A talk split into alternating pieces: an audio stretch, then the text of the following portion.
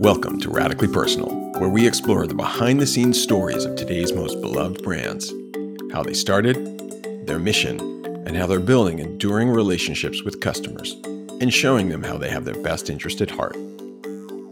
I'm Joseph Antonelli, CEO of Gladly, where we are on a mission to help companies reinvent customer service and deliver on the promise of radically personal customer experiences. On today's episode, I'm joined by Brian Kershon of Zenni Optical. Brian and I talk about the work he and his team are doing at Zenni that has landed them a place on Newsweek's top customer service companies for five years in a row. It's our customers are at the center of everything that we do. All our decisions that we make, the customer is at the forefront of it. We also talk about the company's overall strategy and the unique challenges it faces compared to traditional brick and mortar stores. We want our agents to be excited about the work that they're doing and for us to be able to remove any of those blockers that might get in the way of their ability to deliver amazing customer service. This is Radically Personal. I am so excited to introduce Brian Kershon to our radically personal listeners. Brian is a director of global customer service at Zenni Optical. Welcome, Brian. Hey, Joseph. Great to be here. I am so looking forward to this conversation. You know, we've been partners now for several years, but I want to start with a huge happy 20th anniversary. Last year was last week was a big milestone. So congrats on that. Thank you so much. We are incredibly proud of this milestone. It, it's a great story, and I, uh, I'm sure we'll get a chance to talk a little bit about how Zenni got started. But to see where this company has gone over 20 years and, and knowing what's still ahead of us, it, it's just amazing. And for me to be, you know, a small part of that story is don't be uh, humble. Big time. no, I appreciate that, but it really does. It, it, it there's a, a great sense of pride being part of uh, Zenni, and as excited as we are about what we've achieved in the last 20 years, we start looking ahead and where we see ourselves as a generational company. It's going to be an amazing story yet to come. I love it. Well, let's let's start actually with the founding story because it is a unique story. Uh, You know, founded now 2003, which was a really hard time to start companies for anyone that's my age. Our age. yeah. You know, it was a couple of scientists. I mean, the founders were scientists, but like maybe just share like what was the mission? What was the idea? Like the- Yeah, it, it's it's really the great American dream here, right? We have Tibor and Julia. Tibor is from Hungary, Julia is from China. They are both scientists. And back in 2003, they were in the North Bay, uh, where Zenni still is located today. And what they wanted to do was not necessarily create an online retail optical company. What they wanted to do is solve a problem ultimately that's what drove them to create Zenni. But they were looking at how do we solve a problem and how do we make the world a little bit better? And what they recognized was that the optical industry was long overdue for disruption. Folks are having to spend hundreds, if not thousands of dollars to buy prescription glasses. And Tibor and Julia recognized that that's just asinine there's a way that you can do it smarter, more efficient, more cost effective. And so that's ultimately what started this great Zenni story was how do we solve for that problem? And as Tibor and Julia would say, they understand that everyone has a right to be able to see better. This idea that everyone has a right to see is a great like founding mission. And the funny story, you know, like and to do it you know, like that means like making it really cost effective for people, which is really important. There was some story, like what was the, the original company name was not Zenni, right? Oh, it right. Was, what was it? It was, um, I read it somewhere. I can't remember. It was uh, like $19glasses.com Yes. or something like that. And so what happened was they realized that we can sell glasses for cheaper than $19. So they wait, so they started the they started the company. It was like nineteen dollar glasses with the idea that glasses would be would cost $19. nineteen dollars.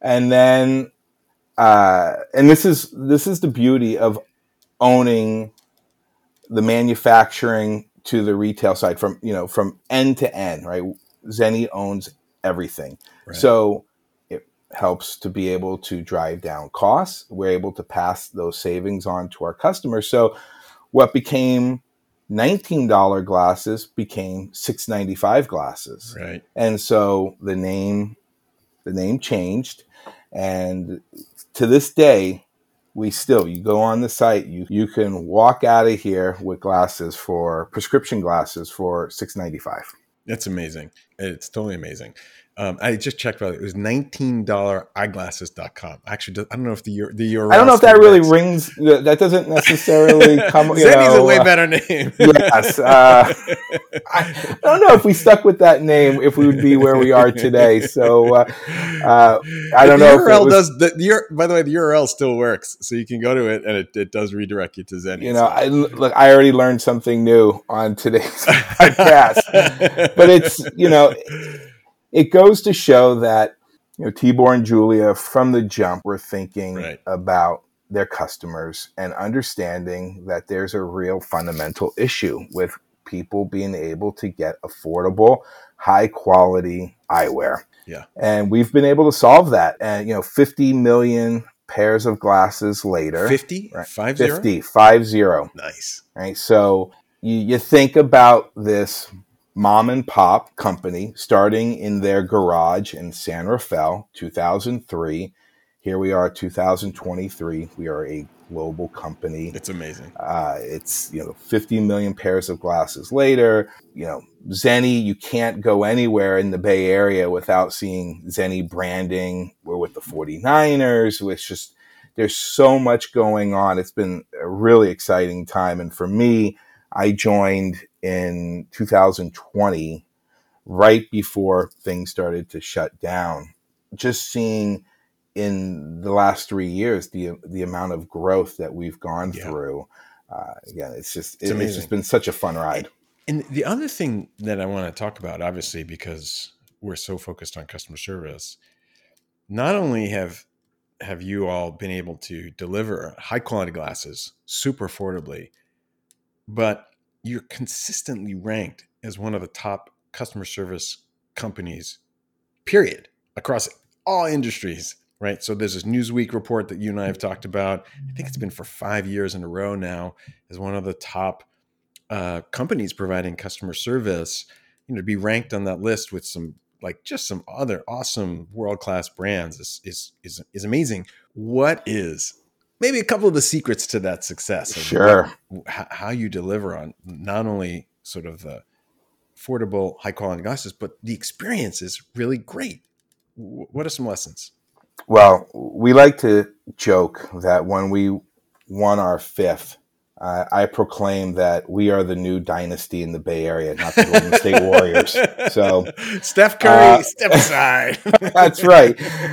You know, but it, it is. Here comes Brian. that's right. That's. Um, uh, it, I mean, there, there obviously is a great sense of accomplishment being recognized as not just in the eyewear space, but across e-commerce as one of the best customer support organizations over the last five years. And I think what I'm most proud of is that each year our score has gotten higher, right? And that's really at the heart of what we're about here at, Zenni from a CS standpoint is improvement, right? We always feel that there's opportunity to keep getting better.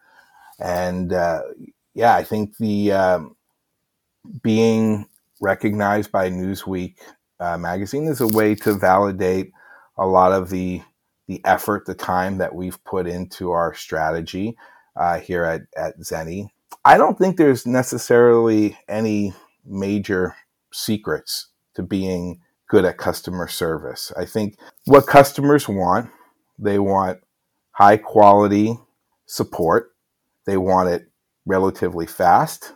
They want it at their disposal when they need it, where they need it. I think we've done a really good job of building out our support to meet our customers where they're at. So, providing support for Zenni is much different than, let's say, we were a t shirt company. Mm-hmm. Right? It's it's more complicated. It's much more complicated. I came into Zenni with no optical experience, so there's been a huge learning curve for me. It's uh, mm-hmm. not like any other industry. You have to have a prescription. Then you're picking out something that's part fashion. There's all healthcare requirements. It's it's it's, it's a little. There's a lot going on, and the fact that we're doing it online versus your traditional brick and mortar yeah. business model, right? Customers are used to being able to go to the local mall, right? Yeah, right. They go and they they're talking to an optician, and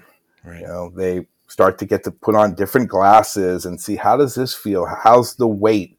Right. You know, how does this sit on the bridge of my nose? The fashion piece of it, right? All that stuff comes into play to ultimately land on a decision that the that the customer is going to feel confident that they made the right choice and that for the investment, the financial investment that they're making. So we've tried to take some of the best principles that come from that brick and mortar experience, but then roll it into this e-commerce space. So our agents are highly trained. You know, we really we work very closely with our in-house opticians and we're able to create that confidence that we want our customers to be able to have. And so I think, you know, getting back to the question of what, you know, what's our secret sauce, I think, you know, some of it is just what we would expect at, in any customer support organization. But I think another part of it is that we have really made huge effort to become subject matter experts in the world of optical. Yeah. And it shows. And what's interesting is like if you go to zenni.com, zennioptical.com, you have four things on the homepage that you highlight. 50 million glasses sold, 50 plus million, 140,000 reviews, a 30 day plus peace of mind returns, and then award winning customer service.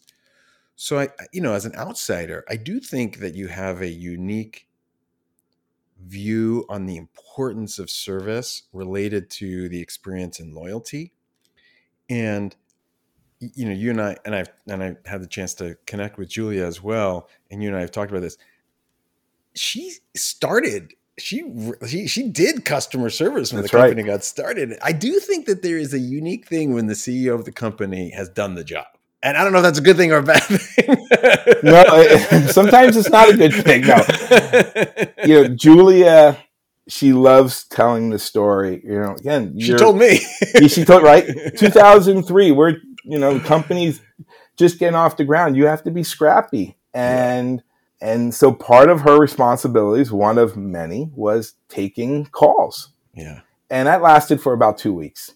And then she's like, and then she realized I can't handle it. It's uh, no, but she's that experience. And again, the fact that 20 years later, she still goes when she meets, you know, new employees, we have an offsite, you know, she'll go back and tell that story. And I think it, it, it speaks to how important the customer experience is to to Julia and, and really for Zenni as a whole. I, I think that the the thing that's powerful about the fact that Julia spent time there is I do think that service permeates through the company.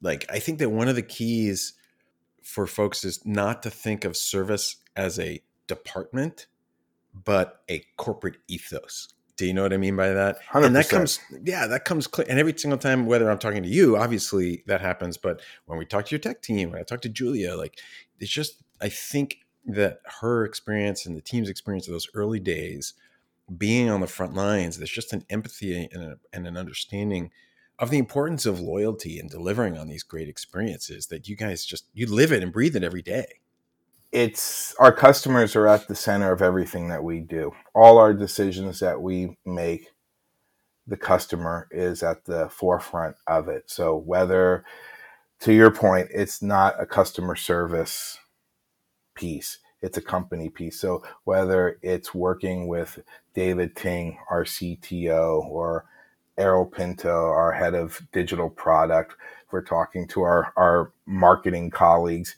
doesn't matter at the end of the day, it's about our customers. And so when you have that as your anchor, it's amazing what you can accomplish and to be able to recognize what our customer needs are. Right, we've gone through great effort to uh, to build up our voice of the customer program. You know, we really want to be able to understand where where our wins are at and where we may be falling short.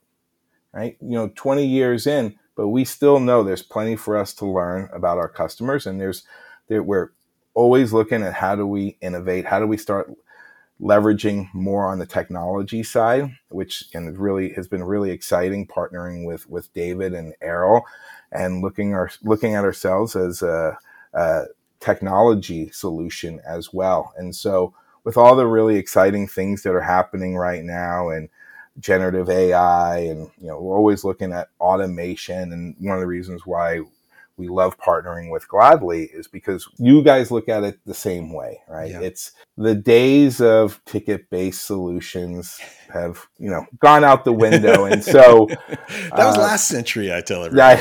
you know, tickets was the 20th century. Welcome to radically personal service. That's the 21st century. That's right. And so, you know, being able to partner internally and everyone having that core belief that you know, our customers are what drive our decisions. Then then it's much easier for us to be able to get alignment across the board as we're, you know, again, if we're looking at, you know, you know, how we can leverage some of the latest uh, developments that are going on out there. It's such an exciting time right now. Um, and, you know, we see like the partnership, for example, with, with Gladly as a way for us to take that next step forward uh, in terms of how we want to show up uh, for our customers. Yeah. Well, we, as you know, we value the partnership immensely.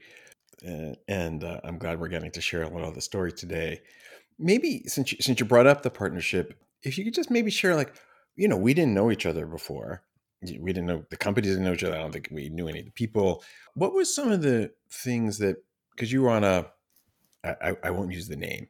I will I will I will let them stay anonymous the other ticketing system that was there before. What was some of like two or three things that sort of really drove your decision to move to a platform like Gladly? Sure. It, it really started with our our workforce, with our agents. It was listening to them and hearing their pain points, their growing frustration with some, you know, some core issues like duplicate tickets, right? Something as you know, as simple as that, that we couldn't solve for, which was causing a lot of unnecessary effort. And it was point of frustration for our agents. But I think having that feedback loop with our team, our, you know, we have a, we have a global team and being able to hear from them directly, be able to shadow them, see how they're, how they're using the tool, it became abundantly clear to me that change was required. So it was, your, it was your team. It was your it was your your support team experience that was a big driver.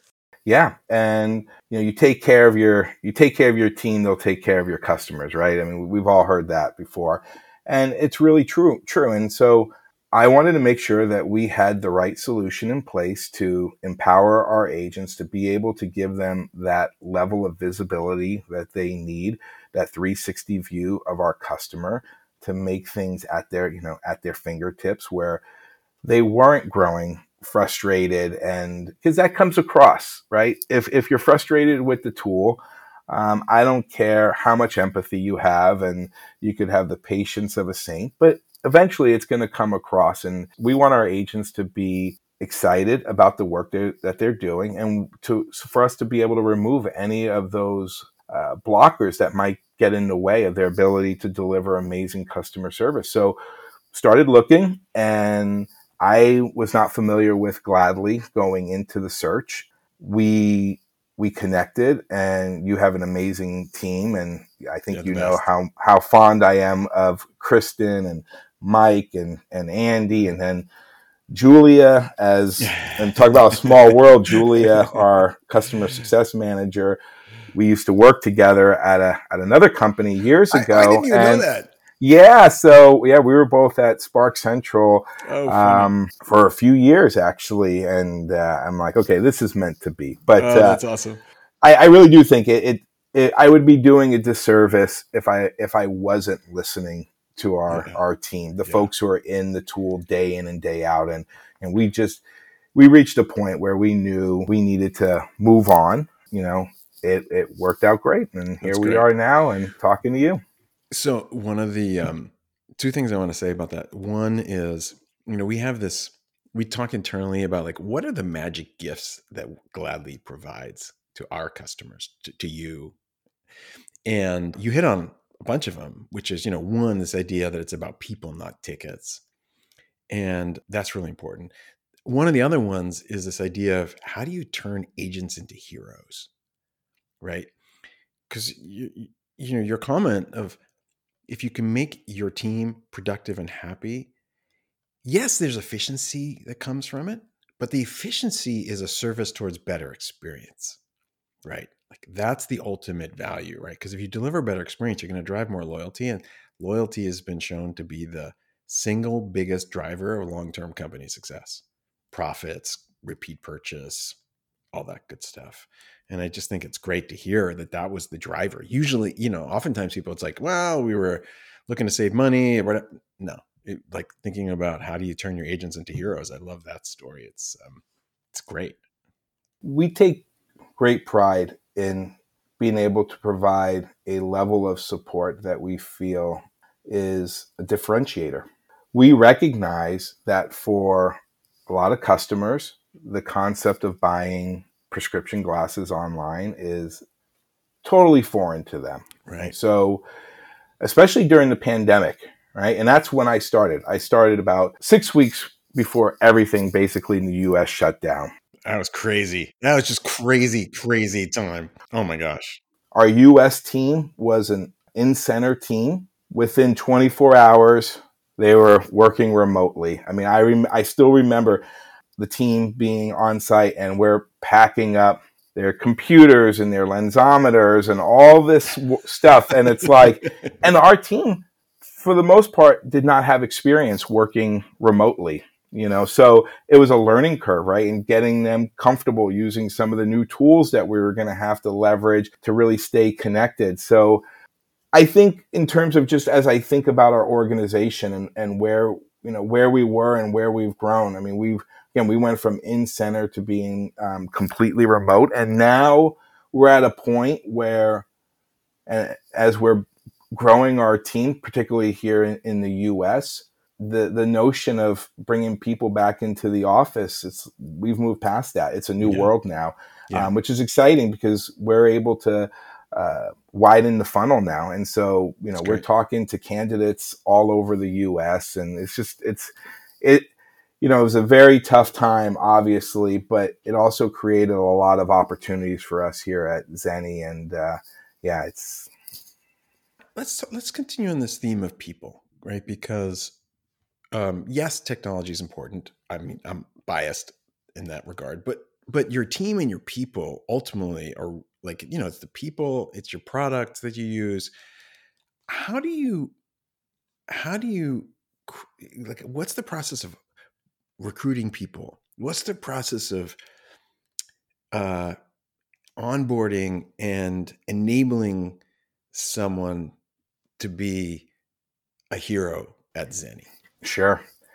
Well, I, I like to think that I have a good eye for talent. Um, so I think you know it starts with getting the right people. Ultimately, you know, I, I feel like with with customer service, it's it's in people's DNA.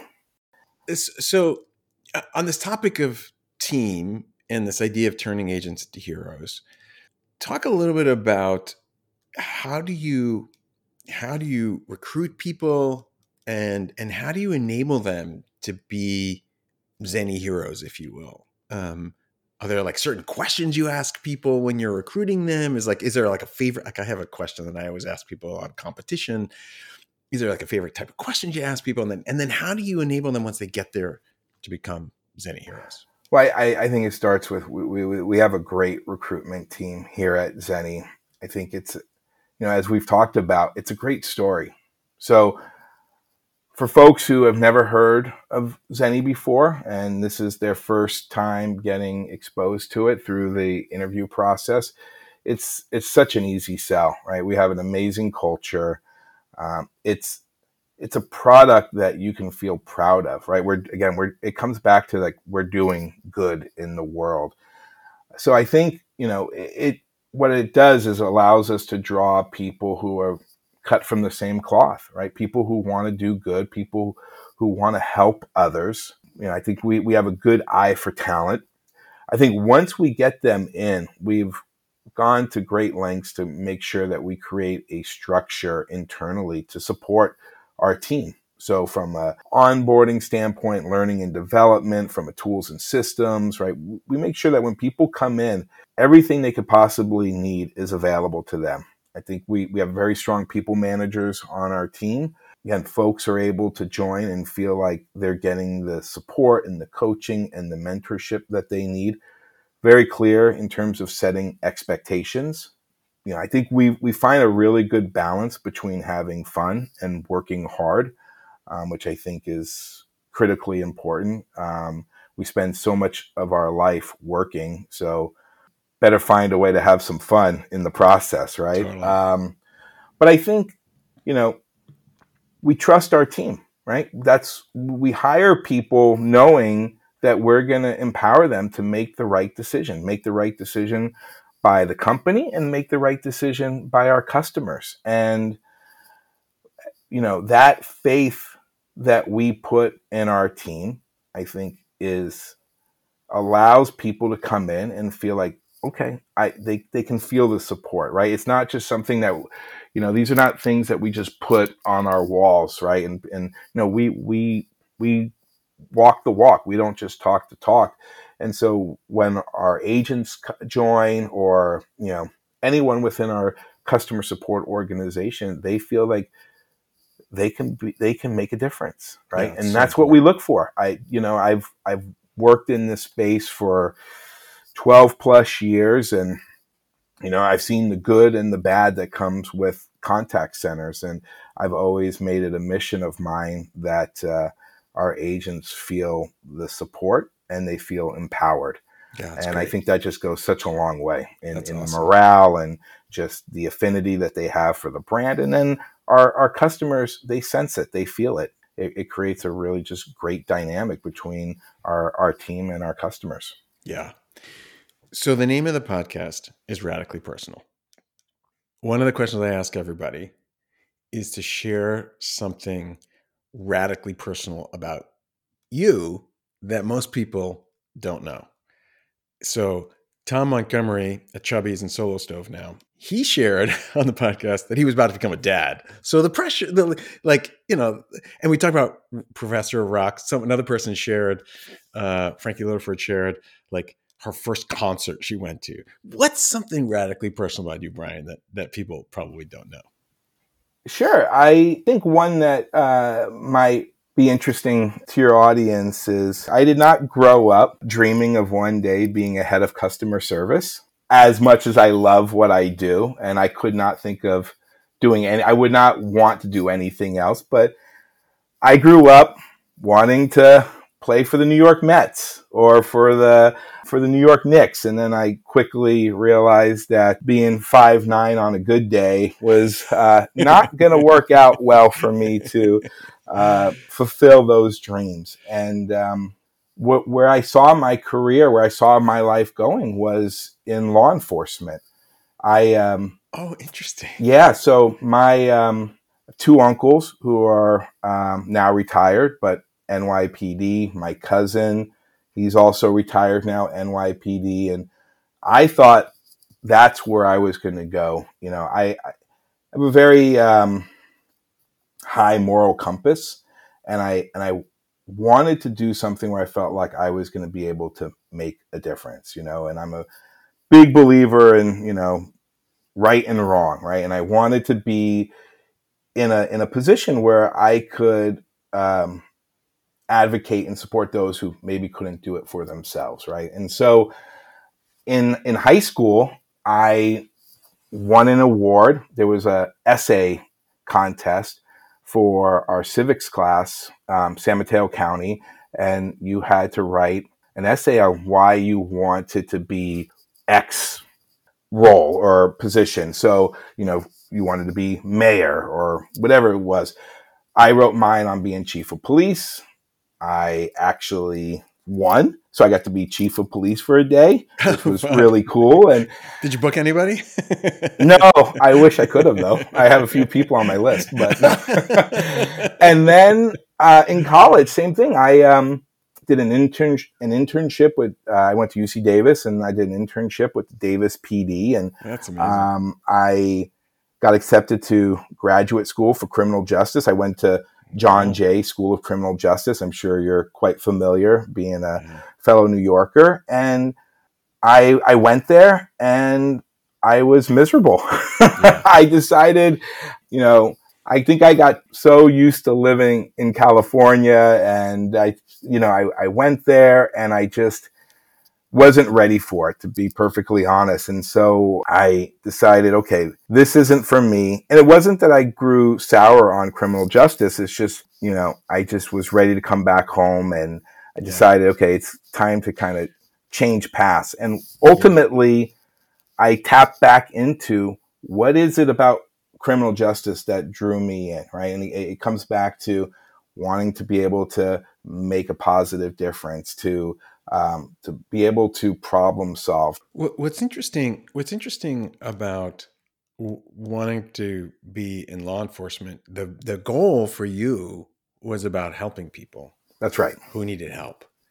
So you kind of you're in the same mission, just a different vocation which is which is which is really which is really it just gets to the core of you which is which is a great which is a great story to understand ryan a little better yeah, no, absolutely. Again, it was, it was, yeah, it was, I was able to still, I'm still able to get that sense of fulfillment, but now I apply it in, in a different way. And I, I couldn't be any happier with my, uh, with my choices. And, um, you know, it's, uh, it's, it's been, turned out okay. A, yeah, it's turned out okay. I'm, yeah, I, am happy with my decisions. That's awesome.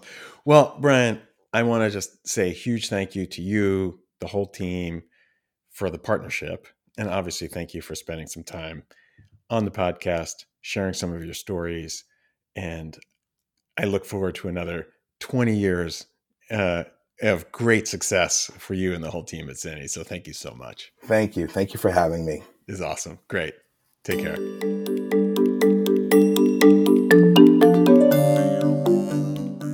Brian, thank you again for your partnership with Gladly all these years.